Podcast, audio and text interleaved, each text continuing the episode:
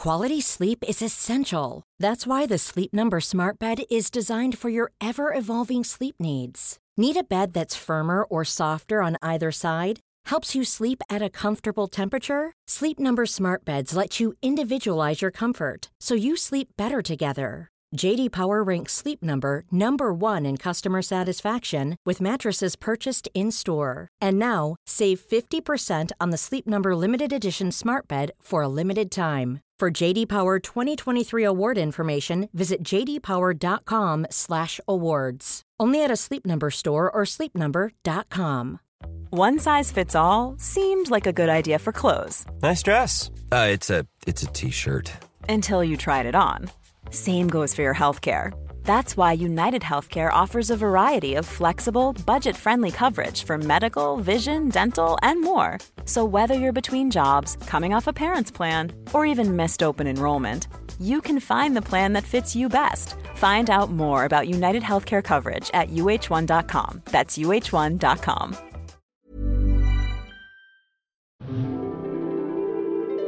Your soul feels bad, but your jeans look good. Arizona jeans. Come on to the rock show. Come on to the people show. Come on to the premiere show. SmackDown. It's the year of our Lord 1999. It's the 4th of November. In the UK, and it's the box office. Everyone was seeing The Blair Witch Project. Oh, I see dead people. Now that's the sixth sense, isn't it? And we're off to a great start. I'm too scared to close my eyes. I'm too scared to open them. That's the line I remember from the Blair Witch Project. That's right, the camera work would later be uh, innovative and innovative. It would inspire such greats as Kevin Dunn every Monday night. Uh, if you went into that, then you were playing Spyro 2, Ripto's Rage. Oh, nice. Good callback. Yes. Like Spyro 2. Still prefer the first one, but at I least it's better than the third one. Oh, everything's better than the third one. And if you weren't playing or listening to those, you were listening to Flying Without Wings by Westlife. Who can deny your embrace? You found that special thing. You're flying without wings. Oh, what a tune! A banger, if you will. Banger. But somewhere, eh, Somebody was flying without wings. and if they were, they were flying to the First Union Center in sunny Philadelphia. Ooh. Because there was a little company named WWF. and they had a little show on UPN just behind a big show named Shasta McNasty. Hey, who in turn was just behind the big show. And that show was called SmackDown. What happened on that show? Is it still around? Will we get to the point? All these questions can only be answered right here on the Cultaholic Classic SmackDown review, starring myself, Matthew Gregg, and my pal, tag partner, and life friend, Tom Campbell. Who can deny the God. joy it brings? Oh, Math, it's nice to Hey, Moro, Moro is, is champion. Flying without Keith. We're not doing flying without Keith. God. We're not. We're resting chance for NXT the, for the rest of the year at least. Yeah, Uh, thank you if you were in full sail in good voice chanting. Um, don't you forget about Keith. I was I was very proud. And thank you if you watched the video that my, myself and Ross did. Uh, beautifully produced by Sam Driver. Oh, absolutely. Oh, that man is a genius. It's amazing what cocaine can do. That That was a joke. That was a joke because, of course, Colic does not have a cocaine sponsorship. No. And you know who else doesn't have a cocaine so- sponsorship, according to your notes? The Oh. WWF. Oh. What happened in the news? That's relevant, Tom. Oh, Okie dokie. Well, it wasn't a cocaine sponsorship. It was a Coca Cola sponsorship. Oh, God, I feel so silly. oh, no. So, a few notes before we get into the Cultaholic Classic SmackDown review, where myself and Matthew Gregg uh, go back via our Castrol GTX powered DeLorean to 1999 and watch every episode of SmackDown once again, so you don't have to. Uh, uh, before we get into uh, the episode for this week, just a few notes from the Wrestling Observer from this time to give you a little bit of a, paint, a picture to paint of the world of wrestling. Coca Cola dropping the WWF sponsorship. This was a big deal for the WWF because they made the company a lot of money. Uh, there was, um, th- and there will be more to come with this regarding issues with the Parents Television Council. And the product that WWF was putting out, how it had gone from being very like family focused to being adult focused. And a lot of companies went, We don't want anything to do with your silly company now. Coca Cola being one of them. Um, they talked also in the Wrestling Observer about this is an it this is an interesting one. Um, Nelson Frazier Jr., aka Viscera, who we spoke of a lot last week because he's God. busy running his own skanky hoe business that wasn't mentioned this week. There were rumours doing the rounds the day after this episode of SmackDown that Nelson Frazier had died. The rumours were so strong, according to Dave Meltzer, that the WWF spent most of that day trying to reach him because they were concerned the story might be true. Oh no! Thankfully, Nelson Frazier was indeed fine and would live well for at least another 10 years. He was just sleeping. He was just. That time of the year when they hibernate. Also, uh, in Canada, Wrestling with Shadows won itself a pair of Gemini Awards, which is like the Canadian version of the Emmys. Uh, so, Wrestling with Shadows doing incredibly well. The documentary that really, that exposes uh, Bret Hart's last. uh, You know, do you know what? Not since. The, not since. Um, well, no, no, because the whole idea of Wrestling with Shadows was going to be we're going to watch Bret Hart's sort of final run into Right. WWF, you know, talk about a few demons from his past and then watch him move forward. They did not expect to get the Montreal Screwjob. Which only helps the Oh, fuel the speculation that it was all a big con. Yeah. Wow, they haven't have a documentary team covering it, and something amazing happened. What are the chances? People are like, no, it was just a very fortunate series of events. I give you Exhibit A for this matter Sunderland Till I Die on Netflix. The documentary that was meant to be about Sunderland's rise back into the Premiership, and it turned out to be a documentary about them being relegated again. It was. So it's, it's there, there is there is previous with something like this. Five stars. Yeah, wrestling. Sunderland Till I Die is the Wrestling with Shadows of football documentaries. I tell you what, we're going to put that on.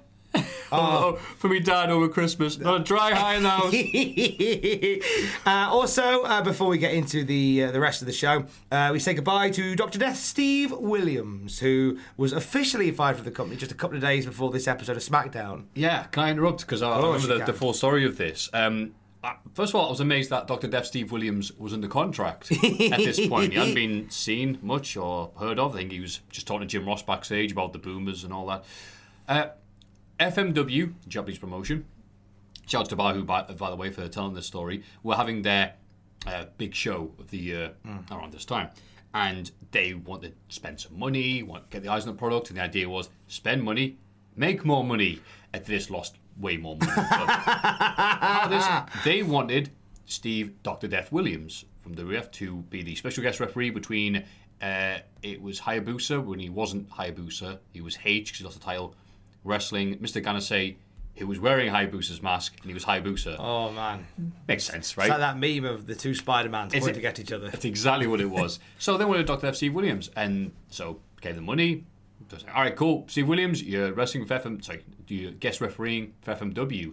And Steve Williams was like, uh, no, I'm loyal to the the barbers. Uh, the bar- giant barber, not hairdressers. I was gonna say like he's, he's just got one place he always likes to go to get his hair cut, Yeah. like Shohei Giant Baba. Yes, and he's like, all Japan. So he's like, I'm not gonna wrestle for FMW. That's no. Like, go on. Like, no, I'm, I'm, I'm not. That- absolutely not. I've never wrestled for the company, but I'm loyal to them. He goes, cool. Um, let go for breach of contract. Yeah. So they instead to make up because they paid him a healthy sum of money. Uh, do we have sent Shawn Michaels?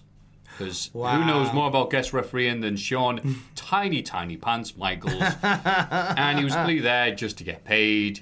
Didn't know what he was doing. Uh, kept on insisting on doing count outs when it was like couldn't Oh, say that there was no really? count outs. So Mr. Guy says like stop counting, and he's going three. Uh, Oh jeez. shut up.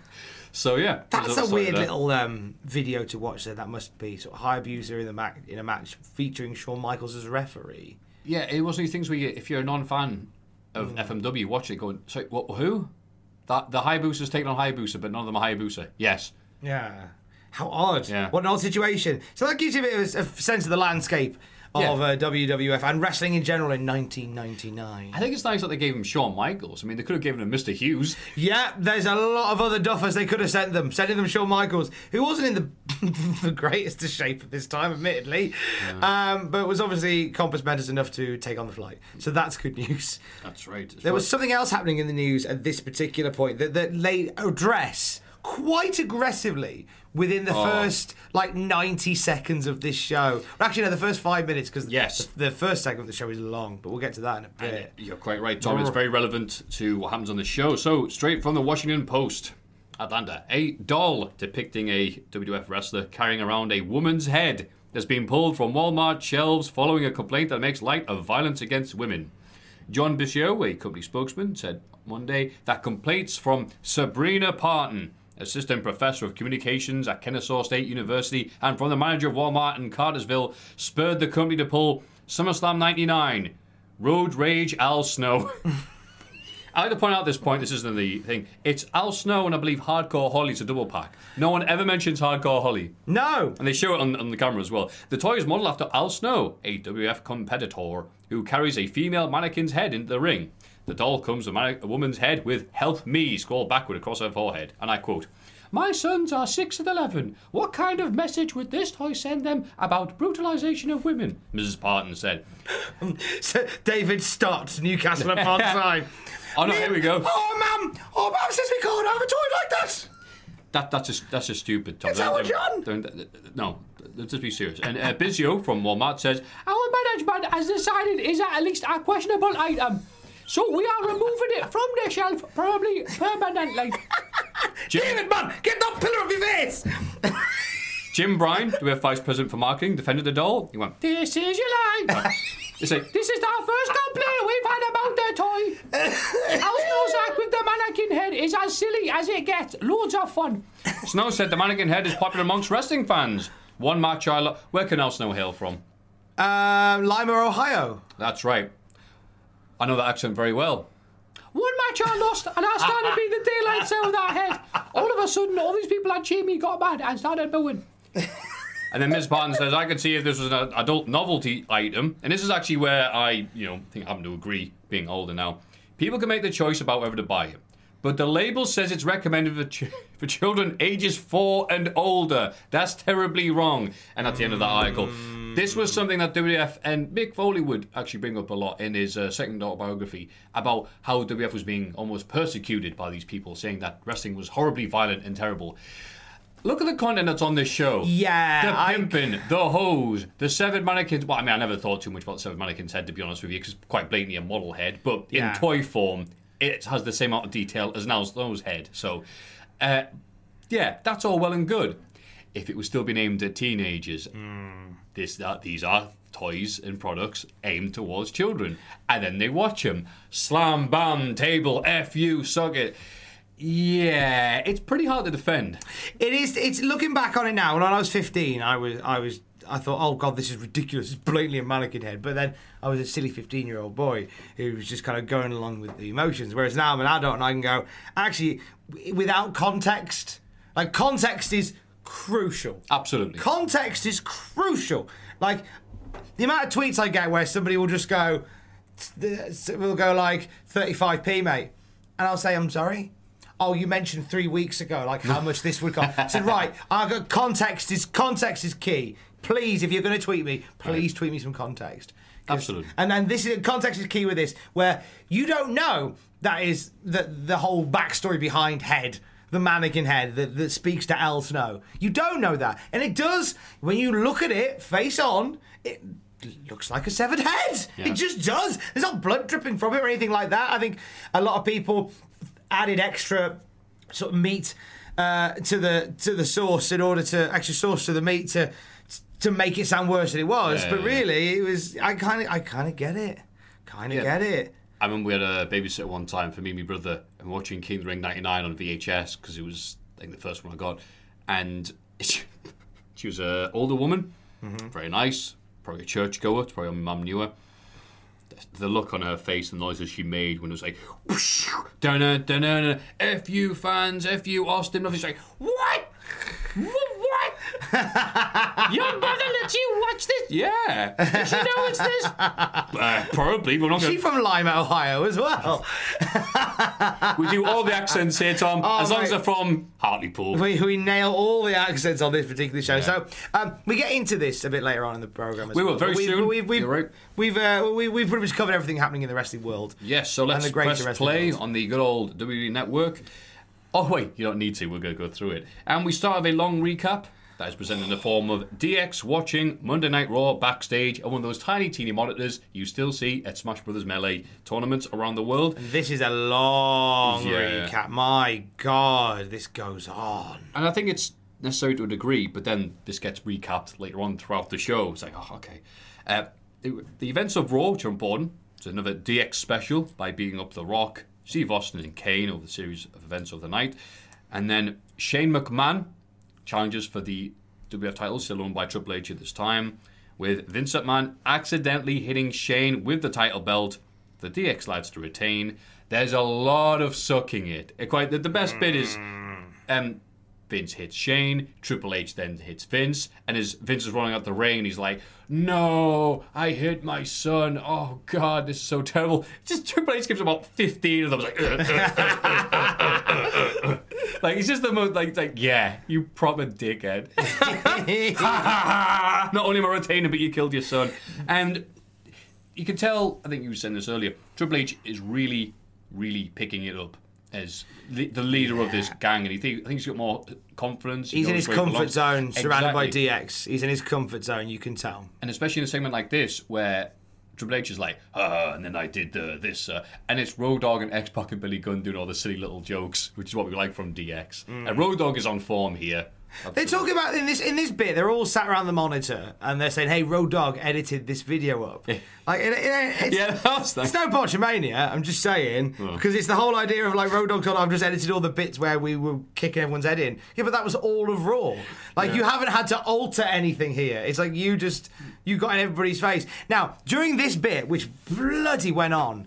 Oh, it went on like all we needed from this bit was the last 30 seconds. That was the only bit that was really important to the grand scheme. Of, unless they were being creative with a offered a creative way of looking back on last week's show. I know I know Yeah, NXT yeah. do this a little bit now, where they try and get a little bit uh, a little bit creative with Right, their opening vignettes, like the one just gone where Adam Cole interrupts it from the um, from the from the production suite, which I think is quite quite cute.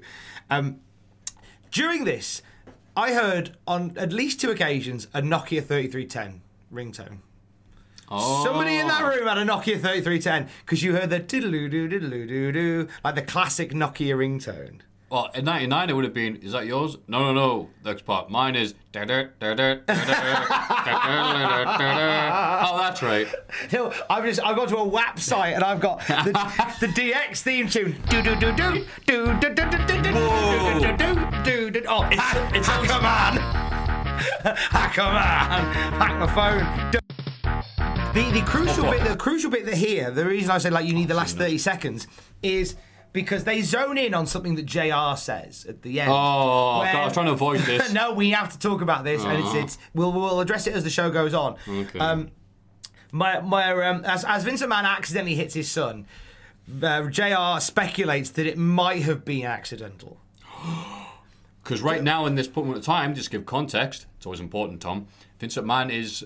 He's not like a full blown baddie, but he's kind of goody. He's just taking a step back from being a dickhead. Hmm. So it's like, oh, is he back to his old ways? Yeah, And It- it- you- history history suggests that he's going to be he's going to turn anytime soon. Basically, so Jr. speculates this, and they're all the DX locker room are like, oh well, well, let's see tonight, shall we? Oh, Yeah. More on that later. I can't believe wrestlers would mock Jim Ross's commentary. Oh, let's talk on that later. Let's save that little nugget for later on. Let's get into the show. But right now, riding the wave of publicity is Al Snow and his friend Head. Oh no, sorry, his a friend, his best friend now, according to Michael Yeah, Cole. now now best friends. uh, Mankind are going to take on the Hollies in a tag title match. Probably to the chagrin of Edge and Christian and the And, and all other established tag teams. right? But like I said, and they go to a shot of the Al Snow Road Rage gear, and you can quite clearly see, Hardcore Holly is there. And Hulk Hogan to get a chance to go, hey, I'm on that thing too, you know. Can I have some publicity? Well, if anything, surely Hollywood wouldn't wanted the publicity to be associated with it. If I were Holly, I'd be quite relieved. Like, yeah, I was like- you all talk about mankind, but then if you go and buy the figure set, I get the money anyway. But nobody drags my name through this severed head mud, as it were. That'd been a good thing. Hulk Hogan's like, hey, it's the hardcore Harley play set with Al Snow as a bonus. Hey, I cut a woman's head off. You're right, I did.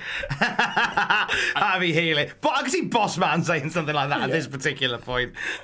Oh, he has a blinder tonight as well, doesn't he, Boss Man? Oh, just you wait, Oh. ladies and gentlemen. Last week I was very, I was over, uh, Zealous, no, I was over enthusiastic. energized last night because I was like, Tom, Tom, I know you haven't seen this because you've been busy doing the of stuff. Just wait, just wait till you see Miss. And so I think last week's podcast was slightly too out of it. So I'm, I'm on tea today rather than coffee. Oh, what? But, but, but Tom, but Tom, but Tom, Yeah, Tom, yeah, yeah. wait till we get the boss man segment. I'm excited, mate. I am flipping excited. Yeah, and so, oh, first of all, actually, a little note I'll put here. Know why I decided to put this here. They talk about Al Snow's head being a female mannequin. I never thought it was a female mannequin because WWF Attitude, the game, has head as a playable character. does. And he goes, I am so big and muscular. I'm so big and muscular. he uses male pronouns. So how dare they decide that's a female? Ooh. And does that change anything? I seem to recall that the the the voc like the, the the lines that Head used was quite was a mixed bag. I might be wrong. Like, I seem to remember there was like quite a high pitched squeal. Well, that's only, if you, kick- that's only if you kicked him hard enough. They kicked him off. Don't even cut their head off. That's a really good point, though. Yeah, like I always assumed. I mean, I never really thought about the gender of the head. I just thought it was a mannequin Yeah. head. You know. But I like how they they within seconds of the commentary mics going live, they're like, right, listen here, Yeah. this stupid report. Yeah, oh, absolutely. Cole Cole has Vince. Cole basically has Vince's Yeah. tongue coming out of his mouth at this point. Where it's like this stupid report from this stupid college saying that this is a woman's head. It's clearly a mannequin head. And, Jer- and Jerry Lawler's going, the only idiot here is Al Snow in this pack. Oh, and the guy who wrote this article. Oh, they just Yeah. go to town on it, and like they very much feel like they've been attacked. Like they are very much attacked, and they are on the defensive. From the moment this show starts, it was funny. Because right now, I can see why they'd focus on this and be like, "There's- they've got this wrong, completely wrong. Hmm. If the Coca Cola thing's happening at the same time, it's like, okay, you got a good point here. That doesn't diminish the other things. I remember in Mick's book, he writes, he goes through some of the horrible incidents where you know kids are doing other wrestling moves to other kids, and he was like, and killing them basically. And he was like, his defense was on one of them. Oh, it says here uh, Eddie Jr. hit his brother whatever with a jackknife power bomb, and so do we have to blame those silly people? Jackknife power bomb is Kevin Nash's finisher, so it's WCW. I'm like, we're really missing the point here, aren't we, Mick? Anyway, let's go back to the point. Oh, this could be a long rambling podcast, and no one likes those. Al and Mick are actually. They actually did earn their tag title shot, kind of. They beat Bossman and Albert on Raw, Oh, that, that, who were again, suddenly, you know, the gatekeepers of the WF tag team. another division. team at the top of the league, apparently. And also, think about this: Al Snow is still wearing his Job Squad gear, and I checked. Job Squad were technically still a stable because Gillberg is still a light heavyweight champion, but he just wasn't on shows because he's like, "We don't need you right now, hmm. Gillberg." So until February 2000, when he lost the title to Essa Rios, uh, Job Squad was technically Yeah. a, a thing, which I was inter- interesting to see. Uh, Venis is shown watching backstage. Uh, apparently, we are told he he was burning copies of the book in an incinerator. Little big burning Is he, is he pulping them? Did he take them to get pulped? Venis asked him, uh, "Was this on an episode of Blue Peter?" Now I tell him, "Don't be Blue Peter." hey, Mick, you feed burgers to swans. Val Venis. Your cock is just so big. What's wrong with it? Why am I so big? massive. Who invented the skip? Val is now Alan Partridge. About to take And Mick's book think- to get pulped. If you think we're being silly, the next line is also in the middle of all this shenanigans going on. Jerry Lawler and Mick Foley went to the White House this week. Of course they did. Of course they did. They'll let anybody in nowadays, won't they, Tom? Well, they, they've got pretty much a strong shareholding, at least they did until recently at the White House, don't they, the WWF? Or oh. with Linda McMahon working with Donald Trump until oh, recently. oh, yeah. I want to see if there's a picture that exists. Uh, th- that, that was definitely in WWF magazine. I did have a quick check, by the way, to see my old Power Slams to see what month started, but it's it's only 2000. So the Power Slam Features podcast will only happen next year. oh, that's a shame. But we'll get to that. But yeah, that, remember there being pictures. Maybe it was somebody else. I can't find a Oh, picture, sadly. But it yeah, because there was a photo. I remember now. There was a photo of like Foley sneakily putting on a copy of "Have a Nice Day" on the I remember that. right. Yes, I remember that one. I remember that one. Bang bang. It was the Prime Minister of America at that point? Who was the prime. Who was the Prime Minister from off of the American? Who was the head? Who was the assistant, In the 99 it executive was, producer uh, of America at that point? It was Mr. Bill Clinton. It was Bill Clinton, wasn't it? Old saxophone Bill Clinton. No, he'd gone by then, hadn't he? Had he not had sexual relations with that young woman by then? Was it? Was That's it, was it, Was it George Washington?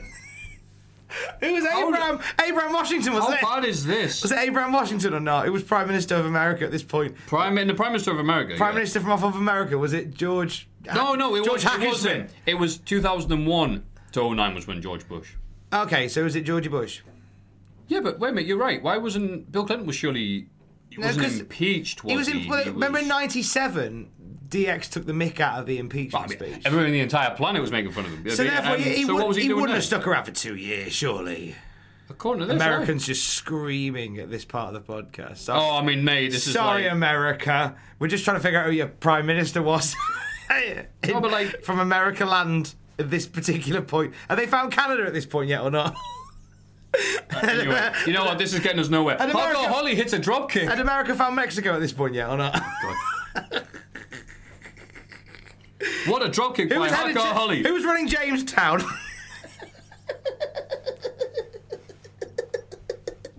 History. It's Abraham Washington. Al, Al, Al Snow uh, finds Newfoundland, and then he plays Al Snow for a few minutes until Mankind makes the tag, gets Socko to a giant pop, and Hardcore saves Crash from the might of the sock to the mouth. Hardcore and Al have a weak collision in the corner. Oh, that was the weakest of all. I hate that spot, by the way. There's very few spots I hate in wrestling, but Arn Anderson used to be the king of that. The turn around, Irish whip someone in the corner, forget what I'm supposed to be doing, and then bonk of the heads. Ah. They try and do that, and it always looks terrible, apart from when Arn Anderson did it. Arn Anderson has like hips on a pivot though, doesn't he? Like Yeah. it- that's that's why the spine buster always looks Exactly. phenomenal when Anderson does it. Yes, he wrestled like a Resident Evil 1 character. Yeah, nice. And- so it's just so therefore, there's quite a few occasions where you'll go backstage, you'll see Arn Anderson just walking, but he stood perfectly still next to a wall. Really slow going through doors. Hey, Mick Foley laughs at the sight of these two professionals trying to be professional and delivers the double arm DDT on Crash to win the tag team titles to another giant pop. Hardcore and Crash immediately start brawling amongst themselves. That was cute. As Michael Cole stresses that they are fighting cousins and definitely not kissing cousins. I do not know what you're talking about, Michael Cole. Michael Cole then drops the line. They climbed to the top of the tag team mountain. They were they formed on Monday. They don't make it out like this is a like a like the boyhood dream has come true for mankind and Al Snow. Right. Like they've climbed to the top of the mountain. No, mate, they, they took a they, they took a ski lift to the top of the mountain. if anything, they were hel- they were helicopter dropped at the top of the mountain. That's good. But the Harleys were clearly only going to be transitional champions for a while because they took the belts off Rock and Sock. Mm. That was their storyline purpose. But plans definitely changed once the Washington Post article kicked in. And I'm very surprised that like Mankind didn't hit Crash Holly with a copy of the Washington Post, knocks him spark out uh, for this. So that's one change. Tag team title scene is interesting at the minute. There's not really any ground basis for anything There concrete. is so but it is exciting to watch what's yeah, happening. there's so. You know what? This is actually all jokes aside. There's this is. I remember this being a busy time for the tag division. Yeah. like you had you had guys like Rock and Sock and that, and Undertaker and Big Show are now defunct. Uh, and other t- and like some other like higher end teams, like top like top lads who were hanging out together. Then you had like Edge and Christian, the Hardys, Too Cool, all that on the bubble. So you could almost like you could do like a tier system for all the 1999 tag teams because it really felt like there was a division, Yeah. despite the fact that Alistair and Mankind had just been airlifted to the top of it. Like you did feel like there was. I seem to remember before this, where the reason the Hardy Boys kind of came to prominence at first was because they fought their way to prominence. They, I remember watching an episode of Shotgun Sa- uh, of Shotgun or WWF Metal, where they were competing to be the number three contenders. Oh. And then they won that, and then the following week they won a match I think against Too Much, and they became the number two contenders. And then on oh, Raw they won a match, and they had Michael Hayes with them, and they became the number one contenders. And I was like, I like, I should probably watch more AEW because I feel like AEW has more out of all the companies currently in, exi- in existence. It has more of that love for rankings. I quite like that sometimes. In theory, yeah. Yeah. Let's be nice, not get this sort of big. But yeah, they are going, this person is at this point because they won this match. It's like, okay, yeah. it, I like that. So, you know what else I like? Oh, backstage. Get used to hearing this bit on the segment. If you're drinking at home, now's the chance to have a sip. Uh, Steve Austin asked Jim Ross what he meant about that line on Raw. And Ross says, I'm sorry. Didn't mean anything by it. Just wanted to clarify things. That's it. I'm sure that clears up that, Tom. Sorry, we'll get to that later on. Oh, we'll get we'll get to that later on. So yeah, Never mind that frivolity. Alistair and Mankind celebrate backstage with some of the best crowd you've ever The Blue Meanie looking skinny and wearing a Royal Rumble 1999 shirt. Can we you, we can offer a tiny exclusive here, can't we? From you. Go on. No, you can. Oh, I asked Meanie about this. Yeah, that's our exclusive. Matthew just kind of went. I asked uh, I asked Brian about it. I went, oh, Oh, nice. no, no. Who's Brian? Are you Brian? Oh, sorry, the Dick. blue meanie. I was like, oh, cool. Oh, I'm, I'm, sorry, my dear. Uh, the Blue Meanie to you. And it's a blue meanie to you peasants. Uh, It's all right, mate. I, was, Big- and big- I, I had Keith Lee sliding into my DMs last night. I'm really not worried. oh, we're going to play, pop, play, play Pokemon cards now. Oh, can we, mate? I flipping loved that. Abraham Washington in mind? No, I haven't. I, I, have, I have not got Abraham Washington in mind. Blue Meanie. Yeah, so, so why? So yeah, why? Blue Yeah, I asked him why you wearing a rumble like that. Because hey, you know, go, go use that free swag for something.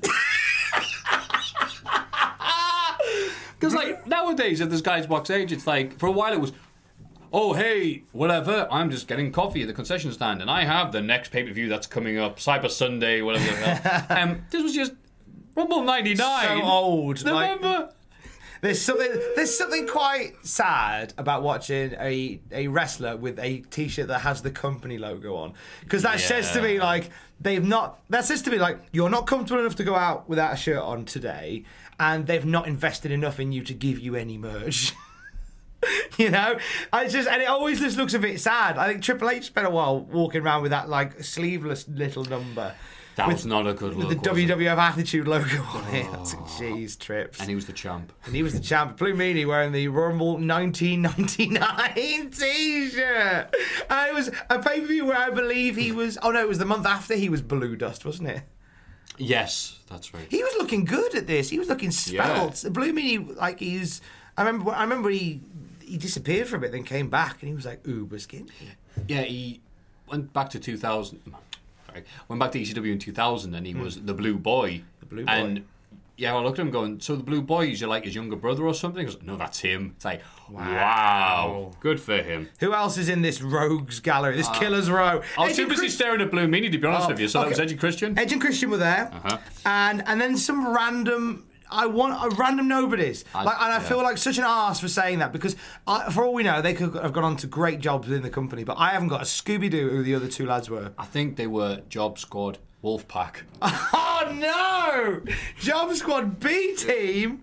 Anyway, the thing was here that they're very happy. Milk's been spread, and like, yeah, we won, we won. Mankind says, Al Snow, uh, wait here. I've got to go sort something out. So Al Snow was left to talk with these people who were probably thrilled and talk about, hey, what about the Washington Post article there? anyway, moving on. Test is here to a pop he deserves, I'll albeit none. And we get a recap. Steph proposed to Test. Not the other way around to show that no, she has remembered No, who she is. this is definitely saying in true McMahon style. I'm going to break with tradition.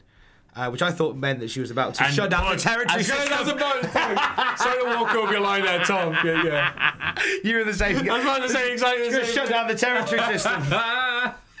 I'm gonna be like my father and break tradition. Brings out like everybody from every northeast and northwestern regional federation. They all work for us now. We've just left Roost. We've just left Roo- We left Rooster Griffin in AWA. Wow. What, what's your uh, Griffin? so for for a gift for a wedding, Stephanie? I got you, you know, a, a precious watch signifying the time of our love. Oh, I got you ECW. Whoa. Anyway, so I Steph, think you'll find it's FMW. it's another classic Steph line. Overheard two people talking about FMW, and she butted in and went, "I think you'll find it's ECW." really, I've not heard that That's story. a, that's a line where it was two it was two ECW lads talking about FMW, but they met an FMW, and apparently Stephanie walked past and went, "I think you'll find it's ECW." But this is the daughter of, you know, Taz Suplex King, Vince McMahon, who doesn't really, who pays just enough attention, but not complete attention. Wouldn't it be great if, like, someone said FMW and Stephanie goes, "Oh yeah, they were the people that wanted Steve Williams and we gave them a show." Whoa! like, why would she know about FMW? anyway, moving on from that, uh, Steph proposes this test, and he says yes. So it's the first match he's won in months. that's right, The invitations look crap, don't they? They flash them up on the screen, and it's like I could have knocked that up for them in Word, and it would, and I would have, you know what? I would have charged them through the nose for it.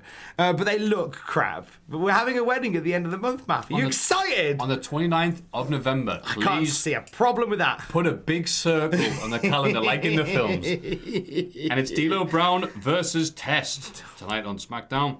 D'Lo Brown and Test teamed up on this year's WrestleMania. In They that, what the hell was happening in the tag team division? Oh, it was Russo, of course it was. was it. They won the they won the uh, WrestleMania 15. They won a battle royal with the last Sunday two Night Heat. on Sunday Night Heat. They won the Um, the kickoff show Royal Rumble, the battle royal. Yeah. The, the Oh, last the, two. the, the Big John Studd Battle Royal, Oh. and then uh, Owen Hart and Jeff Jarrett. That was it, yeah. So what? What a tag too. match on WrestleMania 19, WrestleMania 15. Anyway, in a weird, doesn't feel like wrestling moment, uh, the Mean Street Posse come to watch the match about 10 seconds in, and they we zoom in on them, and Lawler's like, let's hear what they're saying. And they're not saying protest things. Uh, and Lawler reminds us, listen to this, and it's not very, but it's like, not great. It's like, ah, they suck, he sucks, boo, Yeah. test. But then Joey, it tells, Lawler reminds us, Joey Abs was Stephanie's boyfriend first. And it caused us to go, well, you know, Shane set him up with her. it's like, yeah, look, you got up with my sister and all this. And I'm, I want to see that skit because you just imagine it in your head, like, hey, How would the that go? streets of. it's just like, hmm. I'm going to break tradition Yeah. and buy you a small territory. Hey, um. Test has got flamingo legs. Was the one of the, one of the bangers that Pete Gas came out with?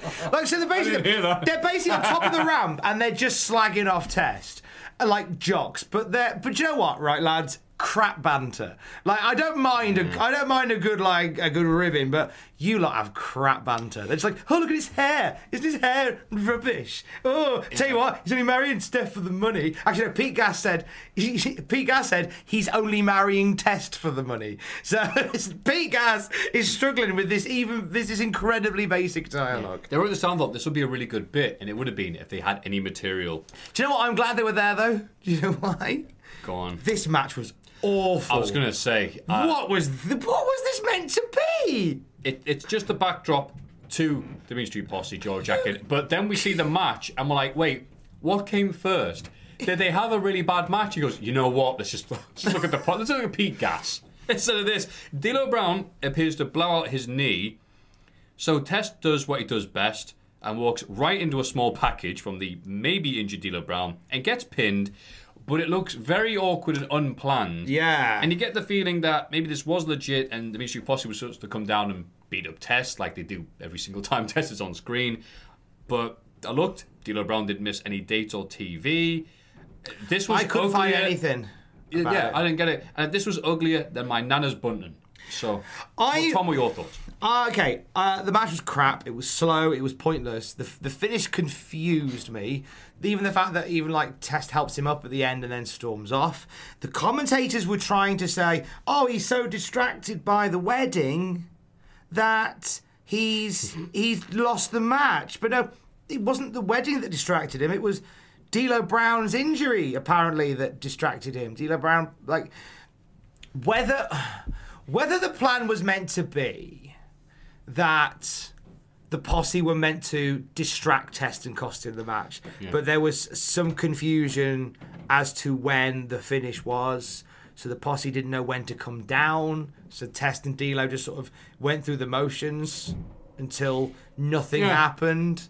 Yeah. Um, I I don't know. I really don't know whether like in my head I'm thinking maybe the posse were meant to come down, maybe push D'Lo Brown off the top rope, No. And then D'Lo hurts his leg, but then gets a roll up win anyway. That would kind of make more sense. But then the posse didn't come down. I don't know whether they were meant to. My, it feels like one of those promos, one of those bits that was put together quite lastminute.com. Nice. And they went, uh, oh, let's, oh, we've forgotten what we're doing. Like, it sounds, it was maybe too convoluted. Yeah, and so if you're not overanalyzing it like we're obviously doing, what you saw was Test, who was marrying Stephanie McMahon in two weeks' time, lost to a man who was injured while his enemies did nothing. That's a good look, isn't it, Tom? And apparently it's because he's distracted by the wedding. But no, he's he's not. Like, he was distracted by the wrestler hurting himself. I think I know what he was distracted by. Uh, the guy at ringside who had the sign saying "Break my neck, D'Lo." Wow. Oof. Wow. That's, yep. uh, that's colourful. Mankind backstage Ah, yes. uh, talks to the acolytes, asking if they know where Val Venis is. This was a fun little bit. this was.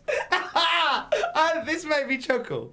This made me chuckle. Mankind asking, "Hey, do you know where he is?" And Acolytes can't be asked with him, and they're like, and they just give him all this grief. And do you know what? I think I, I think Mankind is is my mood in this particular bit, where like they're like being horrible to him. And he's like, "Hey, don't worry, guys. Hey, hey, we used to hang, let's hang out together like old times." And you see a coffee cup come flying and hit Mick on the back. He's like, "Yeah, I'll see you later, guys."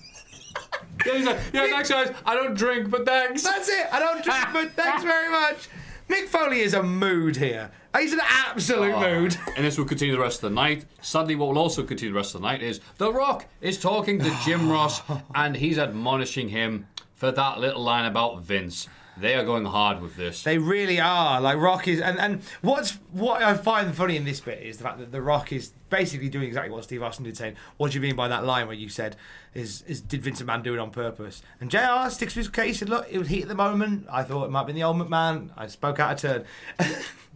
And then the Rock goes, "Okay, well, look, you better be anyway. You better watch your mouth because otherwise I'll take that that big hat, turn it sideways, stick it up your candy ass." And then Jerry Lawler goes, "Did you hear what he said? Like, like he threatened his life. No, he just gave the same old catchphrase he gives every week. Like, why were you like? Why was now a shocking moment? He's gonna put JR's hat up his bum. Did you hear that? I've heard it every week, Jerry. But in fairness, Tom, it is a big hat. It's a big.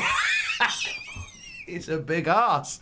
Actually, he's quite svelte. This is older. Uh, Is is a very youthful looking Jr. Well, it's only because it's not widescreen. Oh, But he's still he's going hard with this. Ross shaming. But you know what else is hard? Lugs. I wish you could have appreciated Matt's face. As No one has as ever said that, Tom. As he said, lugs. Like the tongue action on Math just then was was Ooh. quite envious, quite enviable. Got a lot, a lot of lugs here. and the, the thing that they have deemed luggable, uh, the replays. Luggable. replays What's our luggable bit tonight, lads? What's our kaboomable bit later on? We can't have that as the as the luggable bit because it's the kaboomable bit later on. You can't get your luggables mixed up with your kaboomables. no, wait till you bring in the under collect one eight hundred collectibles. That's going to be an even bigger problem. You know what? The Washington Post had a point. That's all I'm saying. Replays of Edgy Christian the Hardys beating the Hollies and Too Cool on Raw while diving and destroying their bodies, which would, I think would work rather well for them. It would kind of become their uh, their their, their raison their maison raison d'être. That's the word I was reading. Raison detrable of the week. raison d'être. Sponsored by Lux. Too Cool versus the Hardys with their mum. What- hey, Tom, what type of weirdo brings their mum to work? How is Elaine? Is she all right? She's still asking after you. St- I'm still asking after her. She's not returning my texts. They all say scene. She's just not replying. They're all on blue ticks. Commentators still talking about Vince and that one line. When no one's around, everyone should be going, What about Vince and Shane? what about Vince and Shane? Anyway, this is uh, a pretty decent tag match It between is. these two. I'm enjoying the youth of the tag team division. Oh, absolutely. And too much. Uh-huh. Nah, too cool. How dare you say it wrong? That's pretty much the entire commentary between Lawler and Cole. As Lawler admonishes Cole for getting anything wrong. Mm-hmm. So there's obviously a lot of it to go around. And they did the thing they did last week. Brian Christopher. Grandmaster Sexay's big ass sunset flip powerbomb to the outside. Did that to Christian last week, and I was doing it to the Hardy. It's a hell of a move as a, as a transitional ah. thing, but I guess it's like the Hardy's like, yeah, yeah, I'll, I'll do anything right now. Ah, I like it. and the debut on SmackDown of Sexay putting on the goggles, yeah, doing the wipe in charge, and the crowd appreciates that. Once again, Michael Cole completely trashes a too cool moneymaker for the second week running. What is he putting goggles on for? What does he need goggles for? Shut up, Cole. They're trying to make money. And I like this because you see it just bit by bit, the crowd's more and more like, oh, these two idiots. Oh, that was good. that was, I like that. And the worm, and then eventually Jeff would hit the, still called the Senton bomb at this point, whereas Swanton sounds way nicer and probably trademarkable. And they get the win. And this segues into Foley. Detective Foley interrogating the hose about Bobby's whereabouts. Because if everyone knew where they were, it'd be hose with. What- what's the thing? What's it? Uh, Well, they're not wearing t-shirts at this point. They wear the t-shirts Oh. later.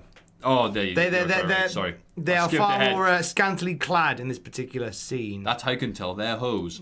And he asked them, do you know where. so derogatory in it. Like, yeah, they're not even, like, they're not even human beings. If a group of like five or six women are in a shot at one time on WWF television, they are normally referred to as the hosts. That's right. And if there's They've four- all got they've all got other jobs and lives and families. The hose. Yeah, you see a group of women on TV, they're hoes. You see a group of men on TV, it's a podcast.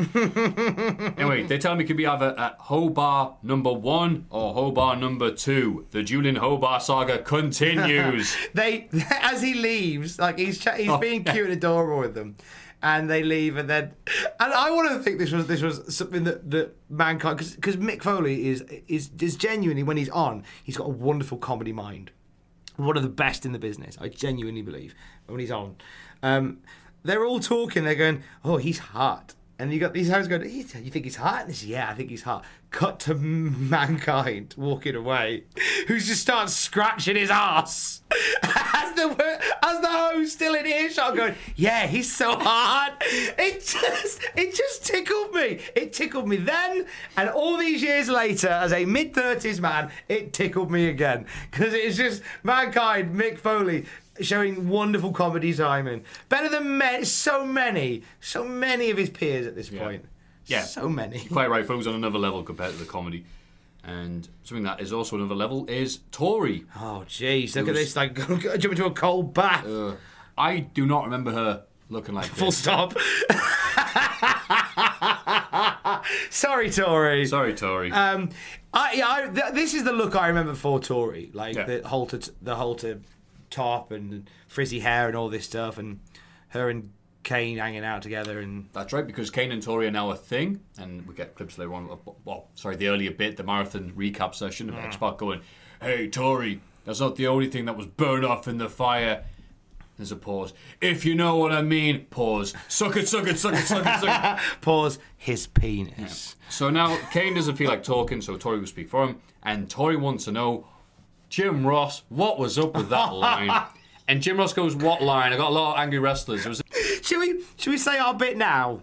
Because I think I think there's there's one particular there's something that we want to address regarding this this whole Jr. bit that I just because there's lots of things. There Go is, ahead, there Tom. is, but it's the whole thing of why why is it when JR was was still was strong in 1999 people were taking him to task on the most minutiae of things whereas in 2019 when he is having a I Say lo- it.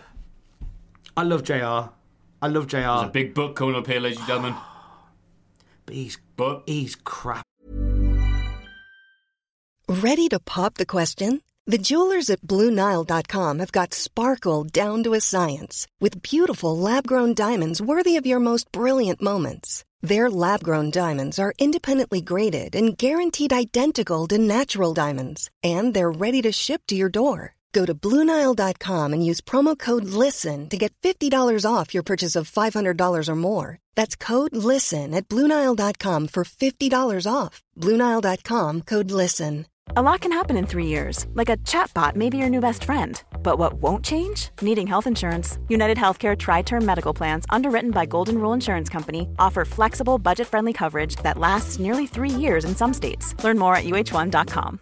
Hi, I'm Daniel, founder of Pretty Litter. Cats and cat owners deserve better than any old fashioned litter. That's why I teamed up with scientists and veterinarians to create Pretty Litter. Its innovative crystal formula has superior odor control and weighs up to 80% less than clay litter.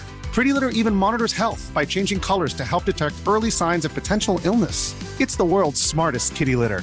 Go to prettylitter.com and use code ACAST for 20% off your first order and a free cat toy. Terms and conditions apply. See site for details. At the moment. Oh, I hate. I feel sick saying that because he's like the voice of my childhood in wrestling. He used the when I watch wrestling, I hear Jr. And you know what? I hate it. I feel sick because I think I'd hate for people to talk about me like this on a podcast. I'd feel like an arse. But I'm only just saying, I'm I'm saying it not as a dick. I'm saying it because like you you don't hear like the. I know that JR's passionate about the job, and that's what really annoys me. I listen to Grilling JR, and JR's a, a wonderful storyteller. He's got a world of, of tales and, and has a way of spinning spinning a phrase, and he's quick and he's witty and he's fun and he's engaging on the podcast. But on AEW, he sounds lost so often, so lost, and it makes me really sad because I still and I still think Jr. could be an asset to AEW. He's already proved it by the fact that we had Shazza McKenzie on Desert Island Graps. Ooh. And she said that the one thing that, had turned a few of her colleagues round to watching AEW was she was watching it uh, where she works, and they said, "Is that Jr. talking?" Because they remember JR and there is that powerful nostalgia there. And JR can be good. I've heard JR call great stuff. It's not fair for me just to go, he's been crap all the way through. JR's had some moments of brilliance and some lines that he spun in AEW, but they're so few and far between. Like some of the stuff that from AEW this week, like you, you like, give us, give us your favourite JR fluff from this week's AEW. Well, at this point, Jim Ross realizing that he's messing up a lot of stuff. So hmm. the Butcher and the Blade defeat Cody Rhodes and QT Marshall. And Jim Ross is like, wow, that was so impressive. Next week I might remember their names. Oh, and that's right, that's a cute comment to go. Oh well, because I'm so bad at remembering names. But you don't understand how that buries the butcher and the blade, who you're bringing in, who you're bringing in to fight Cody, your top guy, and. If the guy who is talking about the wrestling, who is paid to sit and talk to you what is happening, if he can't be asked to remember their name, why should you as a fan? Like JR used to nail this stuff every single week. He'd have he talked in the Jerry Lawler episode on uh, the Grilling JR. He talks about how the way he used to prep and and how different him and Jerry Lawler used to prep because Jerry Lawler would uh, would would do no prep and boy do you hear that now. Um, but with JR like he he would lo- he'd know the high spots. He would know who was who. He'd know who was doing what move. Just so then he could have a little bit of in- a little bit of insight ready to go when he did it. I don't think he does that anymore. I think he just, and I don't know whether it's the travel, whether it's, it's the, because the one thing that does come back, and I'll get off this high horse in just a sec. The one thing that I hear a lot when I listen to the podcast with uh, Grilling JR with Conrad, it's a great podcast. The one he does with Conrad Thompson. I love Conrad, I love JR. The one thing that JR talks about quite a lot is the travel schedule and how tiring it is to get from one place to another. And and JR's a, an older gent now, and I wonder whether that's affecting it. Which it would, you know what? It would totally affect me. I don't know if I could run that schedule. Like every week going to a different part of the country and sleeping in different hotels. I get knackered. I get done in. I would. So, you know, and I get it from JR. It just makes me sad. But the reason that I bring it up is like, I could you imagine a you couldn't imagine a skit like this on AEW where you've got like Tony Khan and Cody and MJF calling JR to one side going, right, what did you mean by that earlier? Because the half the show would be that. If not all of it, every week. And going, JR, why'd you say that? Why'd you get like, Jungle Boy going, JR, um, what's my name, mate? Sydney fluffed that this week as well. Yes. And he tweeted about it as well. Yeah. And that was a nice rant, Tom. I can tell you've had that in your heart for a while. Yeah, and it comes from a place of love. Right, well, that's why we, So much love. we end up complaining more about the things we love than Yeah. the test. Because things to test, we don't put much thought and effort into. It. Yeah, it. I don't need to think it's just me being a dick. I not. It I get a what you're saying, love. and uh, your thoughts are reflected by a lot of people's comments I read on Twitter and online. Hmm. And I think people realise I don't feel. I think it was you or someone upstairs was saying that they feel bad for Jim Ross, and I don't. Look, life is cyclical. You're good for a bit. Some of you get to be great. You know, we can't all be George Foreman No. being great in his heyday. Then grilling, for a bit. grilling in his heyday. damn, damn it, no. And making another triumphant comeback in the 90s and stuff like that. No. Sometimes you have our time. Everything changes and everything ends. And Jim Ross, absolutely love. I feel Jim Ross's best positive was be able to convey the story and the storylines when he had lots of stuff to talk about during the matches. It wasn't just the action. Mm. Now the action is blindingly fast. There's lots of names and stuff that he's not familiar with.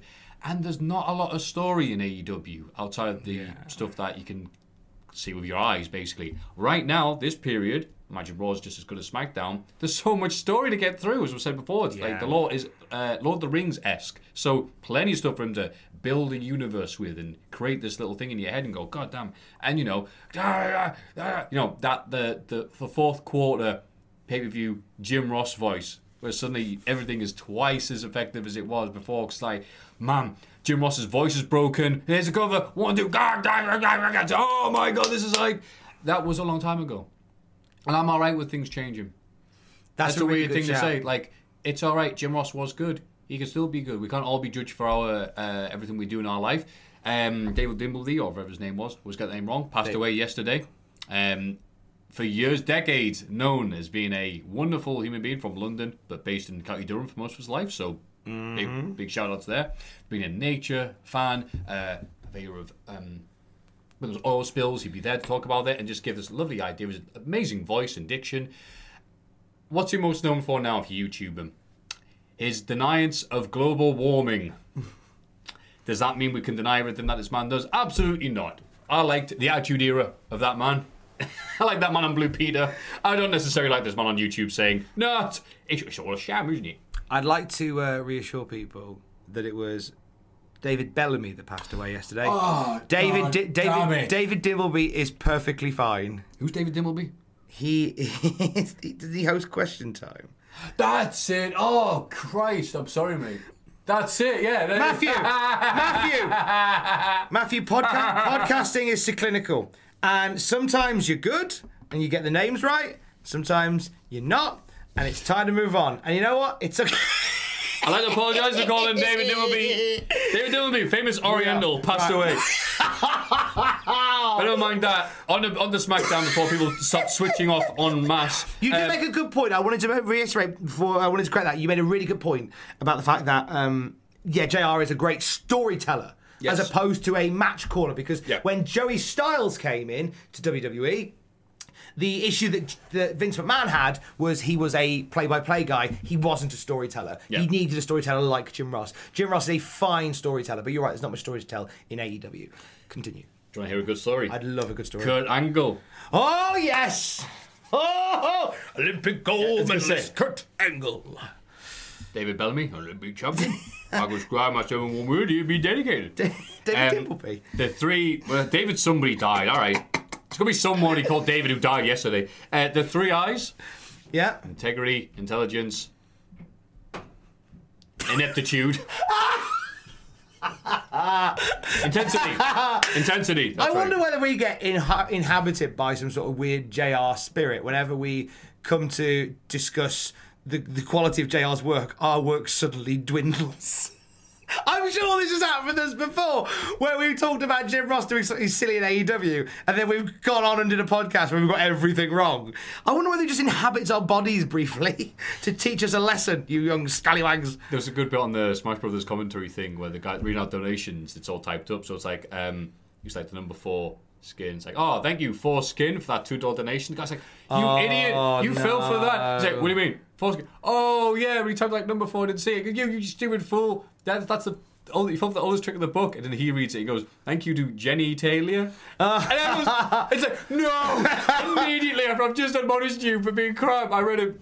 Anyway, uh, we digressed very heavily into this. Let's let's move on. Kurt Angle. This is his SmackDown uh, promo debut. This We're, we're building him up as this Yeah. Em- Olympic gold medal hero, and it's very much says like a positive thing. Well, it is until Lawler points out correctly the bit that you just get just a little bit of tweak on.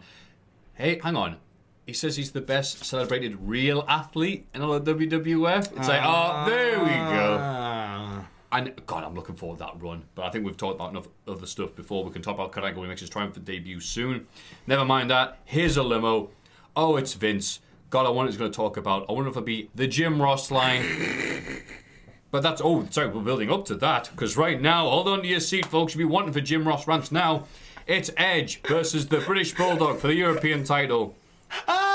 Sponsored by Lego Mindstorms. Nice. So you can still buy them to this day. They're the ones that you could program. Yeah, I like them. I think um, Roomba's pretty much taken the audience now. Uh, WF Volume 4, the music. Uh, you Think You Know Me? You Know Me? The first one. Arizona Jeans, with the tagline, At least part of you is comfortable. What the hell kind of tagline is that? At least that sounds to me like you've made some really crap jeans, but like. like, but the the material around the arse area is quite nice. Well, at least part of you is comfortable. That's the slogan. That's right. They're like Geordie jeans, but in Arizona. Your soul feels bad, but your jeans look good. Arizona jeans. Dress to depress. And if you weren't sad wearing those jeans, you sure would be watching Bulldog taking a flip jump off an enziguri so we- you can take that off. Don't take a one bump off my bingo card, Brett. Do we think Bulldog's wearing Arizona jeans? Do you like how Bulldog looks like he's walking to the ring, carrying all the he could possibly muster?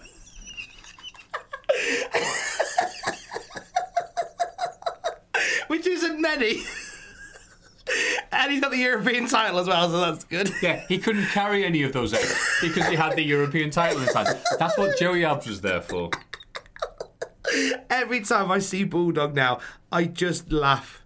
He just like he just looks like a he just looks like like a, like a sweaty pepperami with arms. He, he does. He's a sweaty He is what every Chicago microwavable pizza I've got has ended up looking like. So I never buy them anymore. I'm like, oh god. And now he's got the Mean Street Posse with him. Like, God, what a, what a if you if you if you bought stock in Bulldog, I would I'd take it all out now.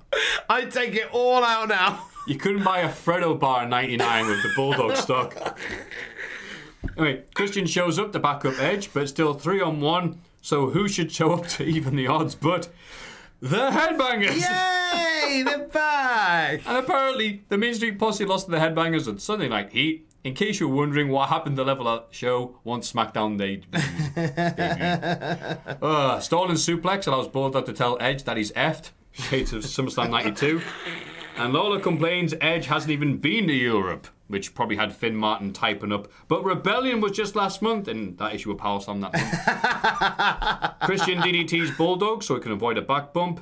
Edge hits his spear, and just before we get a new champ, the Mean Street Posse win for the DQ, and it's Katie bar the door as everyone comes into brawl.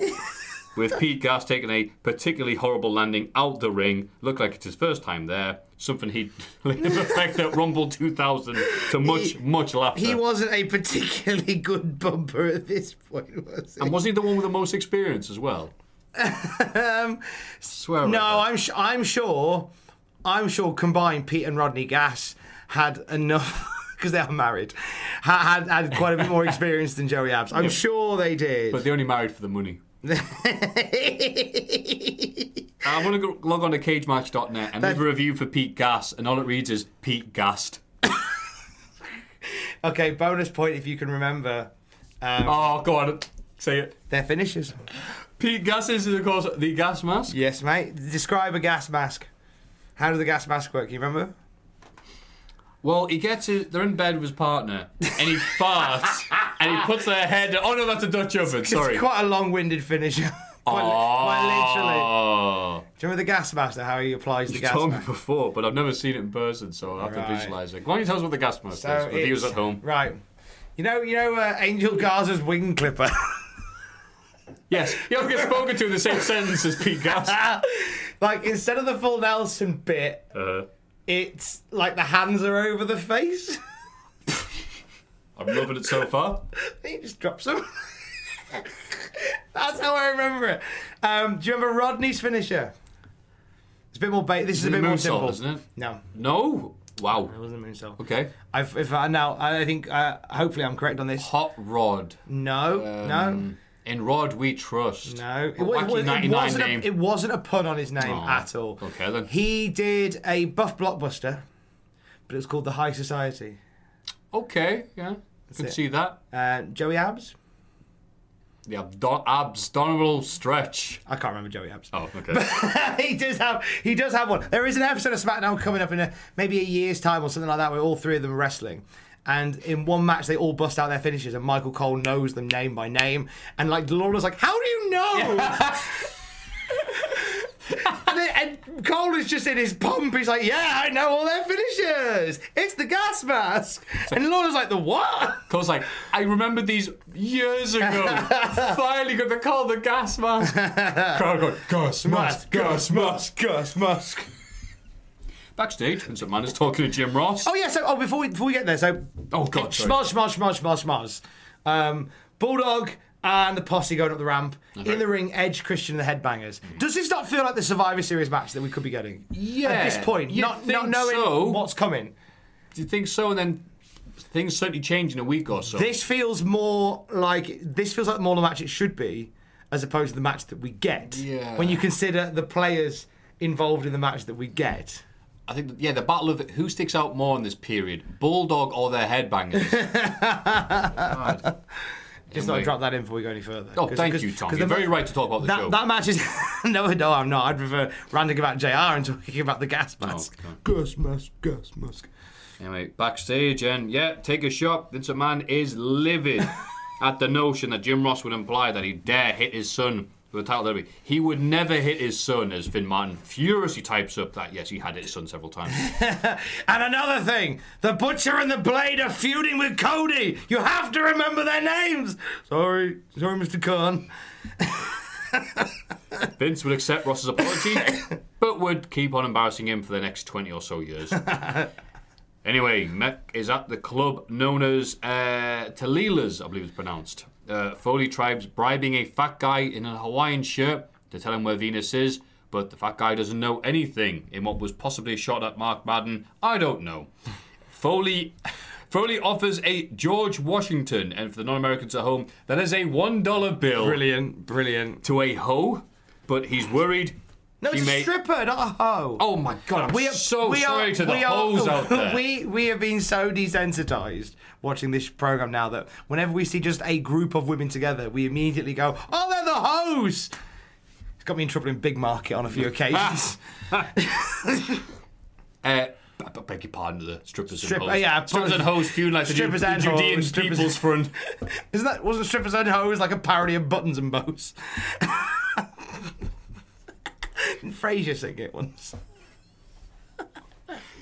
He's worried she may hurt herself on his new tag team belt. And yes, Mick is wearing his full gear with the tag team belt. And he goes, ah, he's not here. He'll go to the other bar, some Viscera's bar, and make sure to take the dollar back. Oh, of Because course, he's he- the tightest man in the history of wrestling. To the point where they even featured him on the WWE Storytime. It's a little great little show on the network. Oh by the way. yeah, they do a whole bit about him being.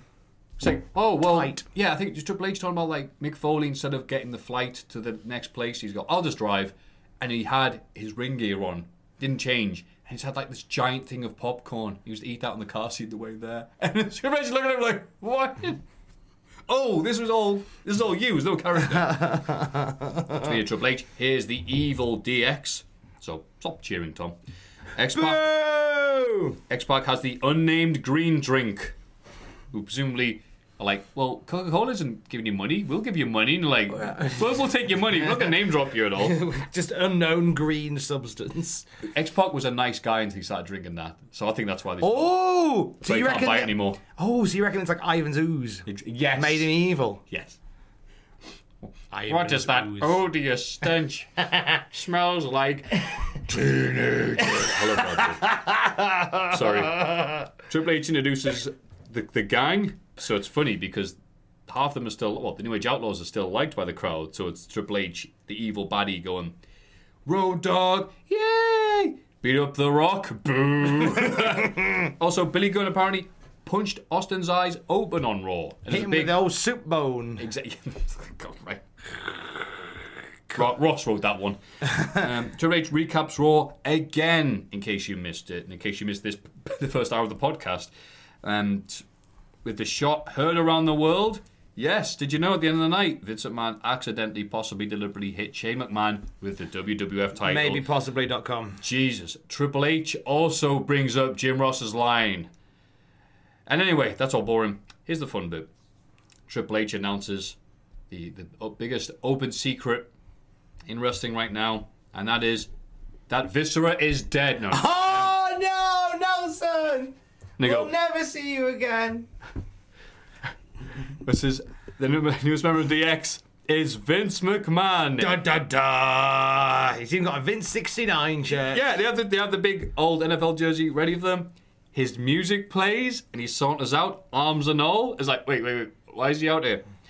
And it's completely ridiculous before we get to the next bit. Because, like, Vince McMahon has joined DX. You're like, why? Literally, no sense whatsoever. That's almost So as it daft. could happen. It's almost as daft as Triple H becoming an authority figure. Imagine how daft that'd be. Yeah. That'd be rubbish. Then the next bit happens, and this is probably the highlight of the show for me. Vince McMahon saunters out. He tries to deny it, but his mic dies. So he gets a few lines. I think he tries to say something along the lines of, I'd rather join the Girl Girl Scouts. Was that all right? Yep. Good. Scout. And it goes to Triple H, and it obviously cut away from him. But Triple H just gets the mic just so bad, obviously trying to stall for time. He goes, For the love of God, the WWF is riding high in the stock market. Can we get a mic that works? the crowd pops because it's a real moment. Vince McMahon saves it by going, I'd rather join WCW than DX. Uh, easily the pop of the night. He doesn't So- just say WCW, he gives it a whole McMahon gravel and goes, I'd rather join WCW than join DX. That's a, that's a nice one. Commentators lose their mind. Young 15 year old Tom Campbell loses his absolute mind. They've just said WCW on Yeah. WWF television. What? What? Yeah. Is that allowed? It's amazing. If you guys oh, went a around- great moment. if you guys went around, they would occasionally take pot shots at each other, and it was like the, it was like But it was, it was, it was very rarely that obvious. yeah, AEW and NXT still do their bits, and nowadays it's more like, oh, do really have to do that? But back then, this is all you cared about. Like, Did you hear what he said? They make they make, they make shots, but they were never like ooh overtly obvious. So it would it, uh, the closest in a modern era is when Sami Zayn did the Q and A and said, "You can ask me about anything. You can ask me about AEW." Like it was like so on the nose. Like oh, blew my flipping mind. I loved it. Yeah, and it always takes away from Triple H going, that's why you should join us, Vince. We always have a stick that performs. And I've written it, point at Dick. anyway, uh, Vince McMahon announces the eight man Survivor Series main event tonight between DX and everyone they messed with on Raw. And WF would like to perfect the formula of running a Survivor Series thing before Survivor Series, mm-hmm. but they call it Bragging Rights and charge forty nine ninety nine for it. Meanwhile, don't let that distract you from Mick being in the fantasy room. Oh, so so we know our main event for tonight then is DX, so Yep. Triple H, Billy Gunn, Road Dogg, X Pac versus Shane McMahon, Yep, Kane, yep. The Rock, and Stone Cold Steve That's right. That's a belter of a main event. Like, and I was like 15 year old me coming off the back of going, Vince just said WCW, and then I'm just gone, oh my god, they're all in the same match. Yeah. this definitely makes up for Test versus D'Lo. Done it. yeah. Making the fantasy room, opening doors, looking for Venis, but getting distracted by women, pulling people out, going, Are you Val Venis? Whoa, you're not Val Venis. But eventually he gets distracted by certain star, goes in, and the occupied light is on. More of that to come. We segue from that to this child friendly show from ages 4 plus up to The Godfather.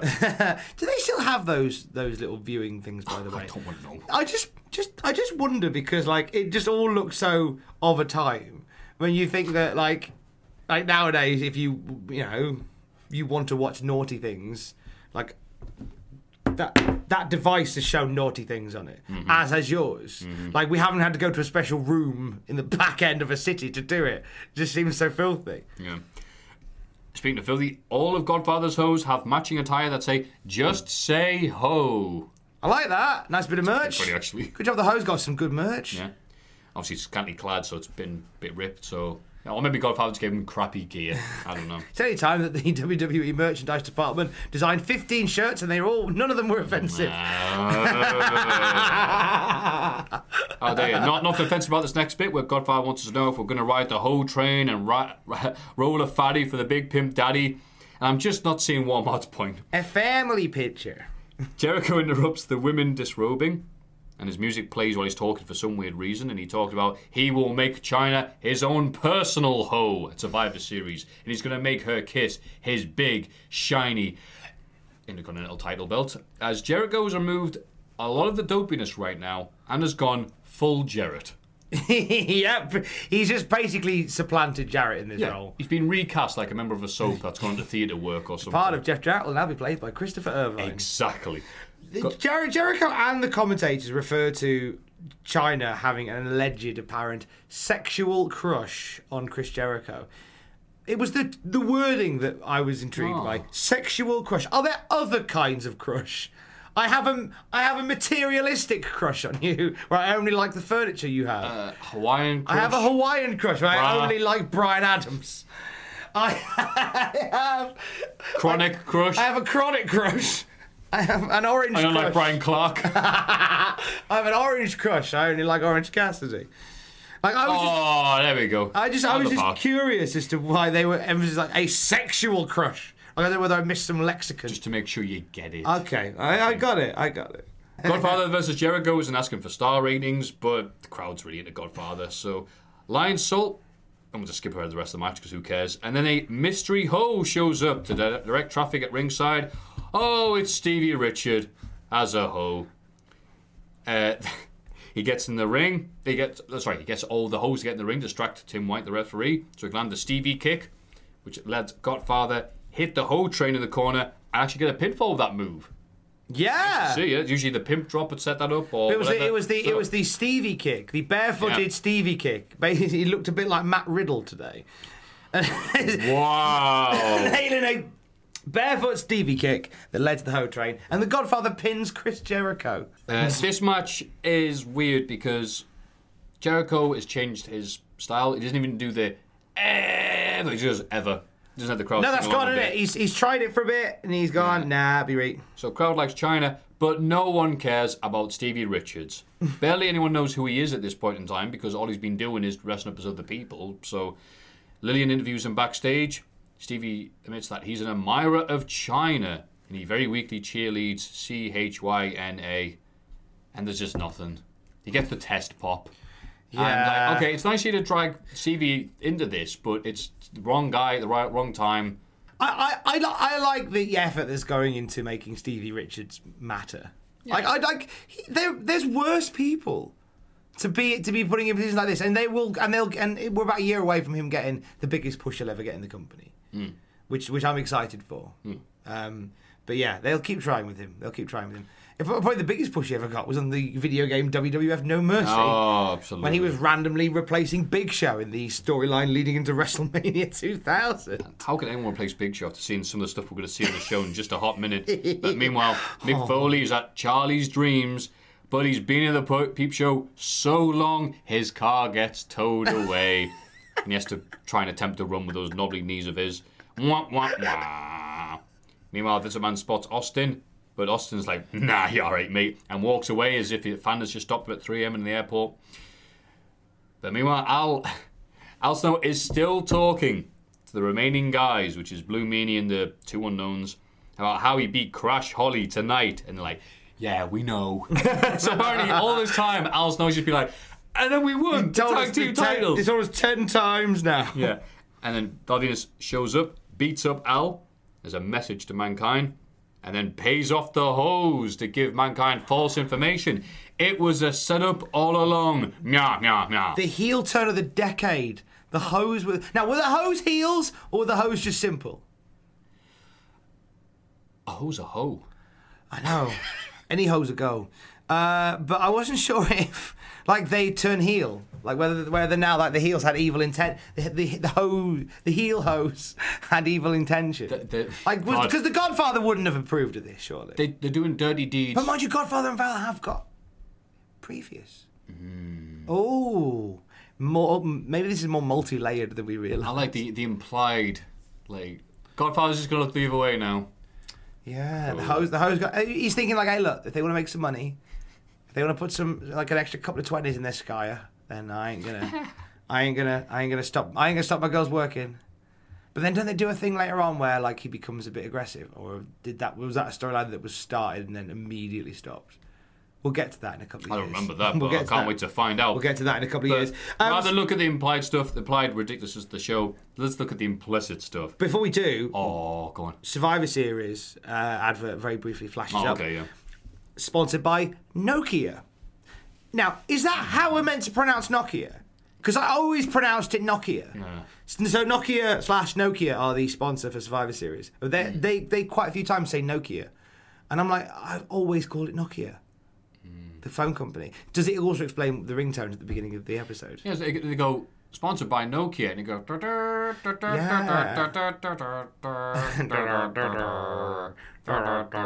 That'd be great if a ringtone was the theme of this. Did you-. And now. WWF and Nokia oh. present Backlash 1999. Snake. Snake! Da, da, da, da, da. Beep, beep, beep. da, da.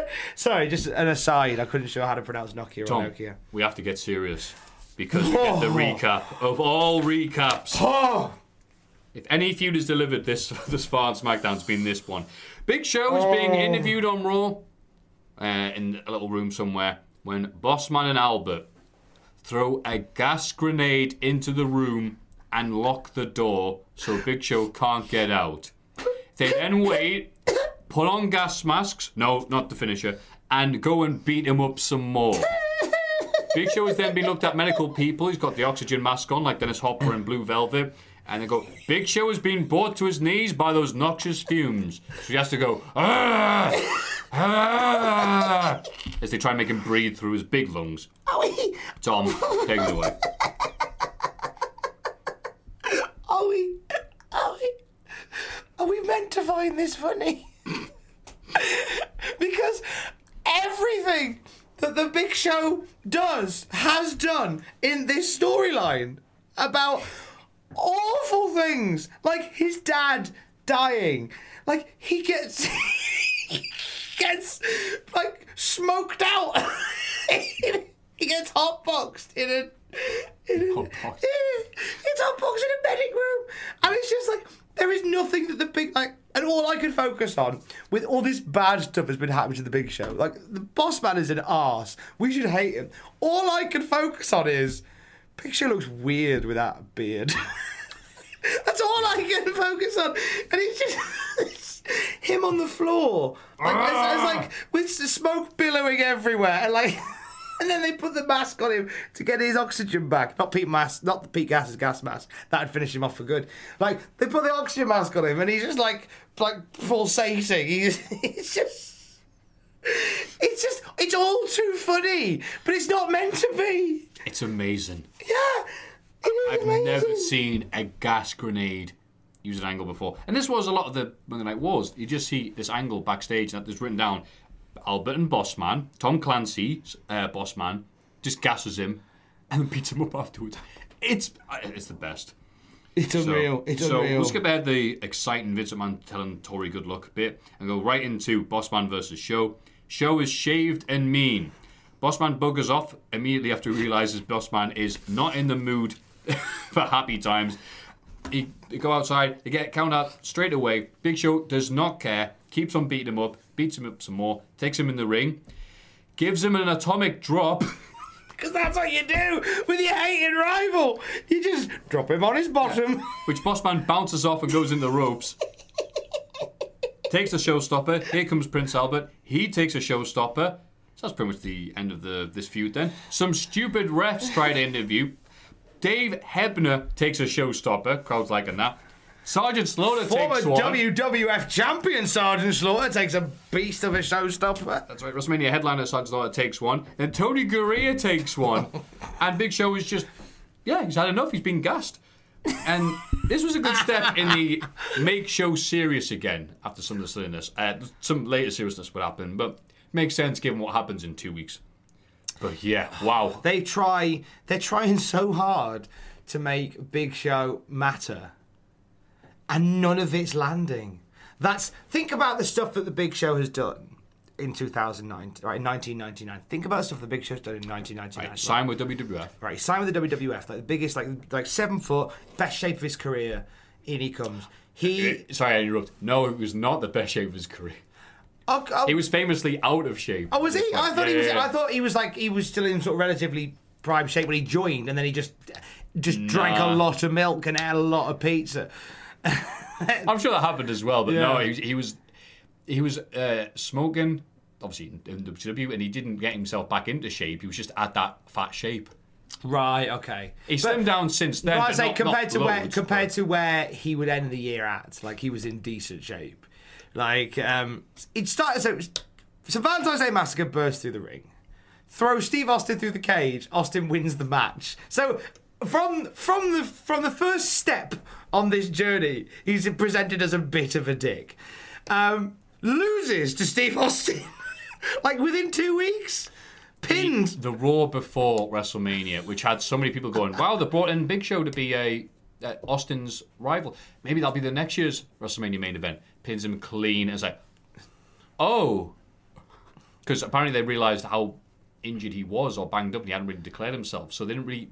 They were really struggling what to do with him because they also Yeah. realized, hang on, you're not very good wrestling wise, are you? And you're a multiple time WWE world champion. They're like, hang on, haven't you wrestled like Flair and Savage, all these DDP? He's Like, you crap.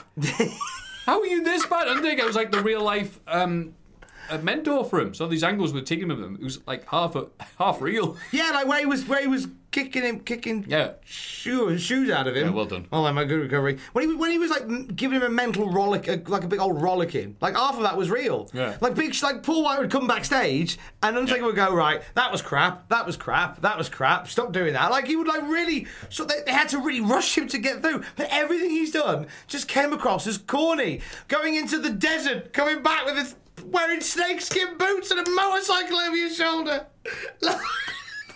And now, and now this feud with with terminable mid carder, the big boss man, over over your dead slash dying dad, and it's just it's only gonna get worse. Oh, just you away. Big Show in 2000 doing a promo saying, "Why do you boo me? What's changed?" No. It's like, oh mate, you've been. oh god, that's still to come. Oh, indeed. Oh jeez. The JVC kaboomable moment of the week is, oh, guess. Guess what it is. The kaboom of the week. Oh, it is the accident from Raw. That's right. Uh, Anyway, the main event now, eight man elimination Survivor Series tag team match. No pop for Shane as he enters. Duh. Shane is rabid for dog. Yeah, there must He's have what? been Why have I write- written that? He's rabid Shane for dog. Is rabid for dog. I'm looking at Matthew's that's- is that notes at the a- moment. Is that half a pun or not? You tell me. I- I, wrote for it. dog. I guess because a dog is rabid. Yeah. So that It would work really well unless you'd gone, hang on, Matthew, that's crap. Rabid for dog. I was thinking bulldog. Oh. when you say dog on this show, my right. immediate thought is everyone's favourite wrestling pepperami, the Yeah. British bulldog. And a road dog is more liable to be rabid. Yeah. The new evil X-Pac takes down Shane with his big kick, the one where you hold B if you're playing WrestleMania 2000, and if you knew my mum, you were playing it. I know you weren't. Okay, you were in a house where it was being played. Not the same room. That would have been weird. Kane in to deal with X Pac. Press L on this bit. God damn it.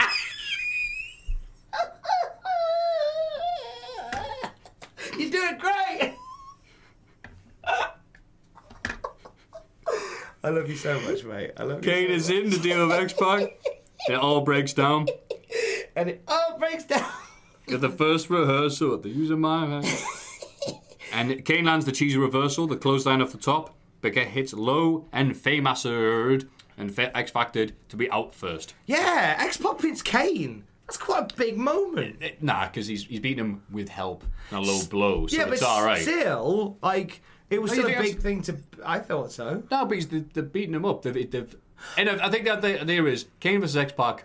X Pac dies, but X Pac with all his buddies helping him, X Pac's going to win. I so can- that's why people are still booing X Pac. And this is, I believe, the turn that X Pac would always stay out. Was the Yeah, it's true. It would always be at that boo, I just. I don't mind a, a heel that just always needs shenanigans to win. Oh, I like it actually. Bit old school. Dakota Kai in NXT Hmm. has now become that heel where like she just gets battered in a match, but she somehow finds sneaky, cheeky, cheesy ways to win. Yeah. Down with that.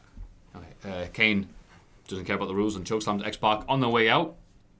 However, uh, he kicks out and Shane tries to pin him because uh, I don't know. Anyway, Of reasons. here's Vince McMahon. Break.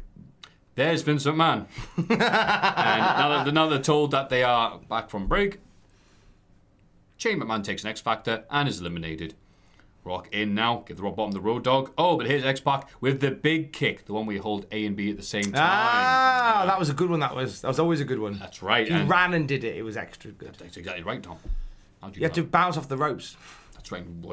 This is the type of action you're going to see at series. Lies Michael Cole.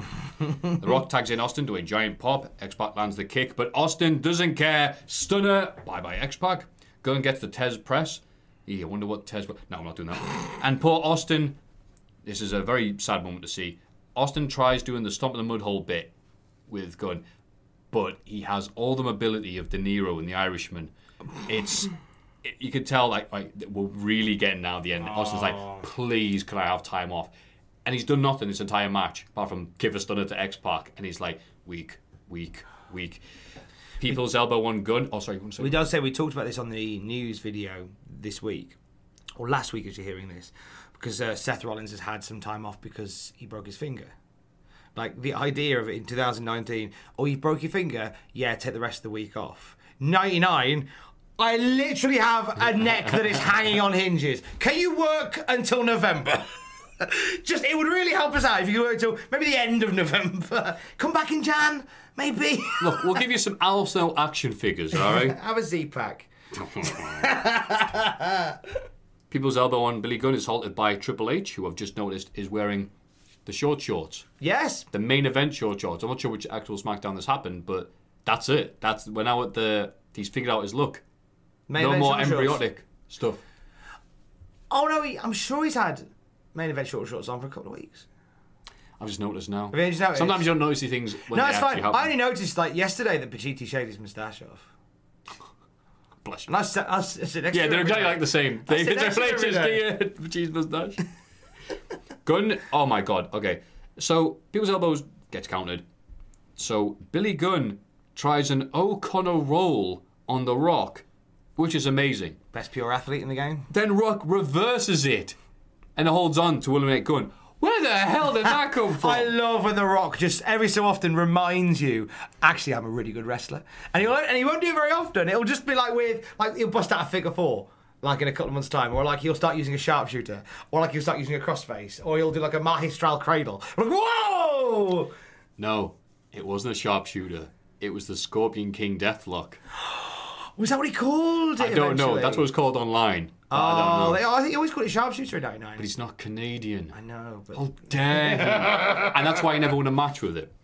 Anyway, Gunn he is a called it, dick. could have called it the, the Sasori. And what's that, Tom? It's the original name for sharpshooter. Oh, is there a series we can watch that tells us more about these? A to Z of WWE on the Cultaholic YouTube channel right now. Oh, how nice. Very welcome. Billy Gunn is a dick. Tom's a dick as well. Tom is a dick and attacks The Rock. So Triple H can get the pedigree. So it's down to Austin and Triple H. Austin looks, and I've typed this, bulldog-ish. Oh, just like s- just hmm. stocky and tired. It's like, oh, my neck. Ref is dealing with The Rock because he's a bit salty. So Vince McMahon, who's at ringside, tries to remove the chair that Triple H is trying to use.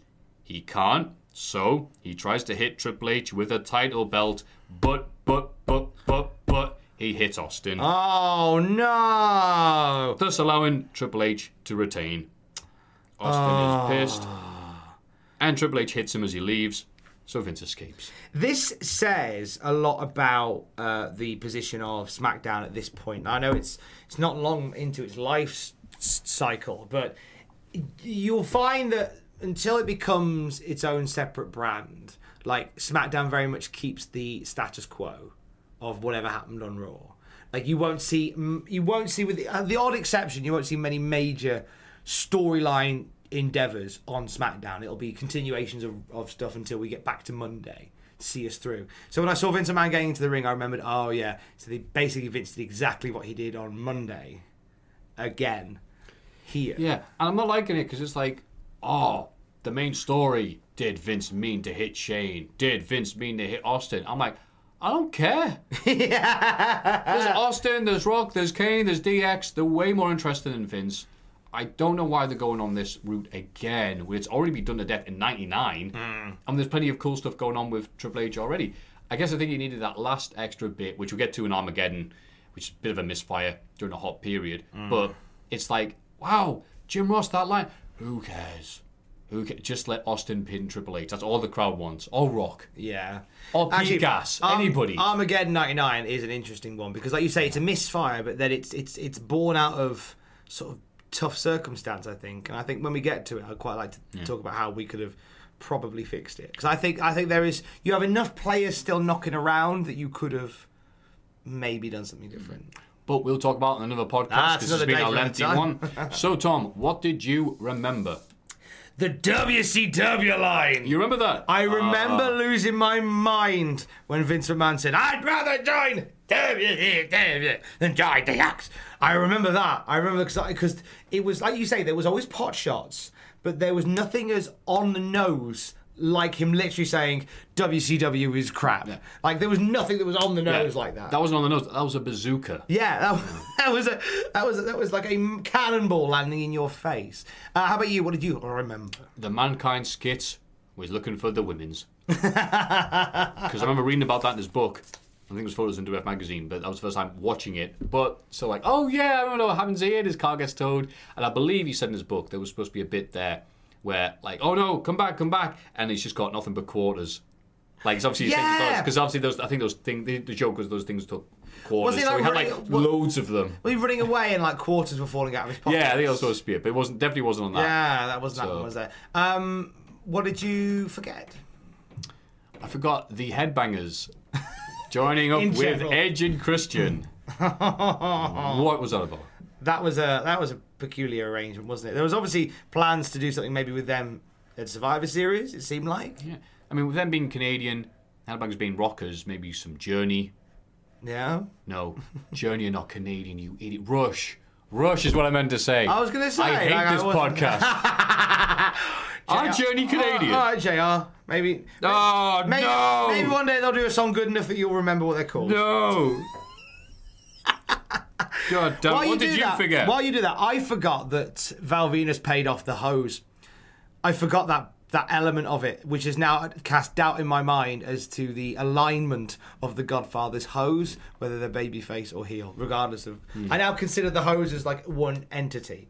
So, like, if you come in and go out of the bubble, you are like the whole right, right, right. entity, and that was a very heelish thing to do to encourage Val Venis to trick mankind, who they liked. Felt very heelish. yeah. But then it goes in the idea, but then I can't go, how dare those women pretend to like somebody in order to get money? Yeah, right. Uh, Because isn't that minute. their day job? No wonder they did. No wonder mankind was deceived. yeah, I'd have been deceived. But you know something, Tom? It's a very good point you made. But I've just checked. Journey from San Francisco. So I now hate this podcast. I'm going to do something else, which I'm sure a lot of people are doing. So let's end. Why don't you go and do the Cultaholic podcast? Exactly. I have been Matthew Gregg. You find me at Matthew Gregg, to be honest with you. And if you want to find Tom Campbell, you can find him at. Keep real Keith Lee. Oh, for Don't you? No, it's died now. It's dead now. The song's dead now. Um, at Tom Campbell on Twitter. He's at Matthew Gregg on Twitter. I'm together. We are at Cultaholic on Twitter. Don't forget to join us. and as always, join us. Love you. Bye.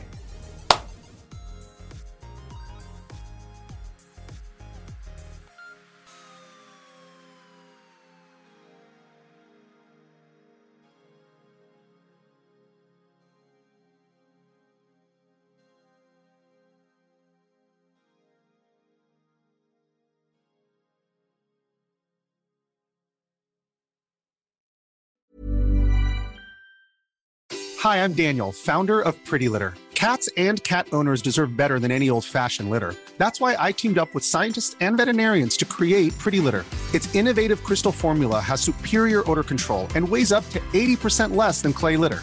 Pretty Litter even monitors health by changing colors to help detect early signs of potential illness. It's the world's smartest kitty litter.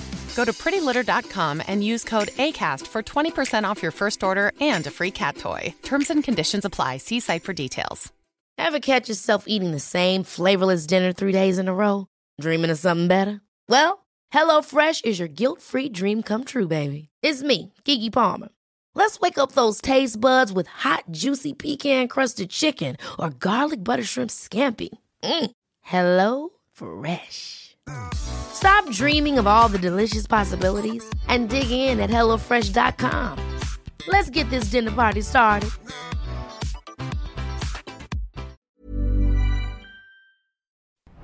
For all the wrestling headlines in just 10 minutes, search Cultaholic Wrestling News on Apple, Spotify, or wherever you get your podcasts from.